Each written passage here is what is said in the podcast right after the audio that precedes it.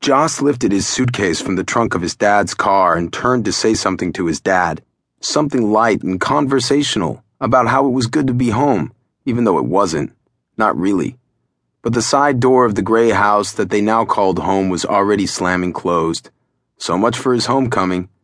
The drive from the airport had been long and silent, a strange, indescribable tension hanging in the air between he and his dad. It was like riding in the car with a stranger who couldn't stand the sight of you. Worse, though, far worse, because the stranger was his father.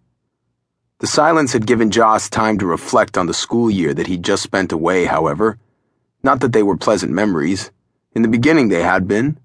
Joss had lived with his favorite cousin, Henry, and he had befriended a boy named Vlad, only Vlad turned out to be not a boy at all, but instead a vampire. Just like Cyrus. Joss had been duped twice now by vampires, taunting him with the gift of friendship, only to have them rip it away again with their horrible, menacing fangs. He was done with friends. He was done with searching for companionship. He only had his want of vengeance now, and the sense of duty and honor that had been given to him by the Slayer Society.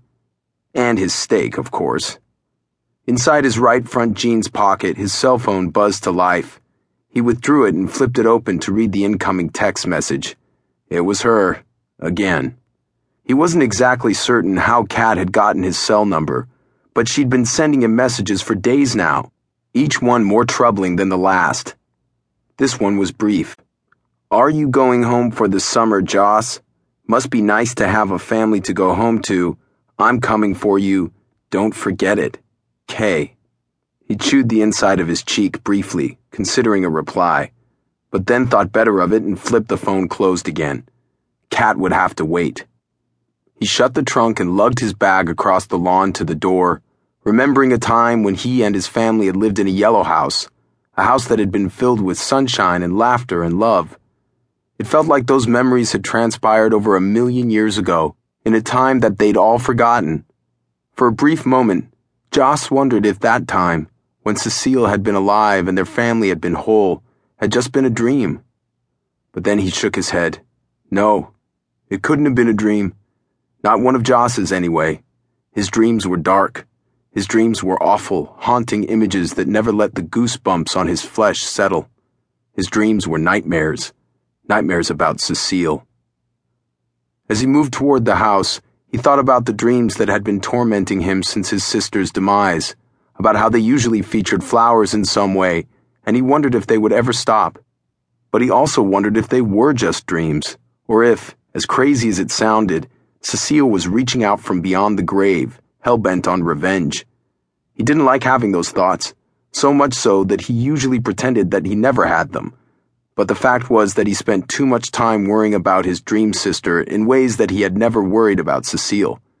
The dream Cecile scared him more than anything, even vampires, and he always felt so powerless against her.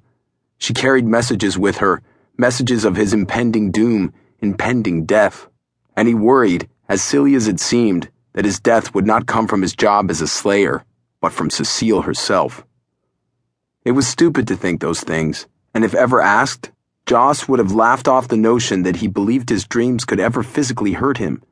But the truth was, he wasn't at all convinced that they couldn't. As he pulled open the screen door and lifted his bag over the threshold, he spied his mother sitting at the dining room table, that faraway look in her eye. Joss knew that look well, as it had been growing steadily worse every day since Cecile had died. His mother was a fragile creature in ways that she had never been fragile before. He kept his voice low so as not to startle her. Hi, Mom. How are you? She glanced up from her sad fog and nodded, forcing a small smile. It made Joss's heart break to see his mother acting as well. Fine, Joss. I'm just fine. How was your trip, dear? Stepping inside, he closed the door behind him and set his suitcase beside the laundry cabinet. It was interesting.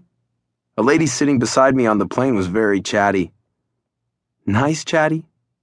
In a moment of pure awkwardness, he simply nodded and smiled. They were both actors now, and he hoped against hope that his mother couldn't see through this facade the way that he could see through hers.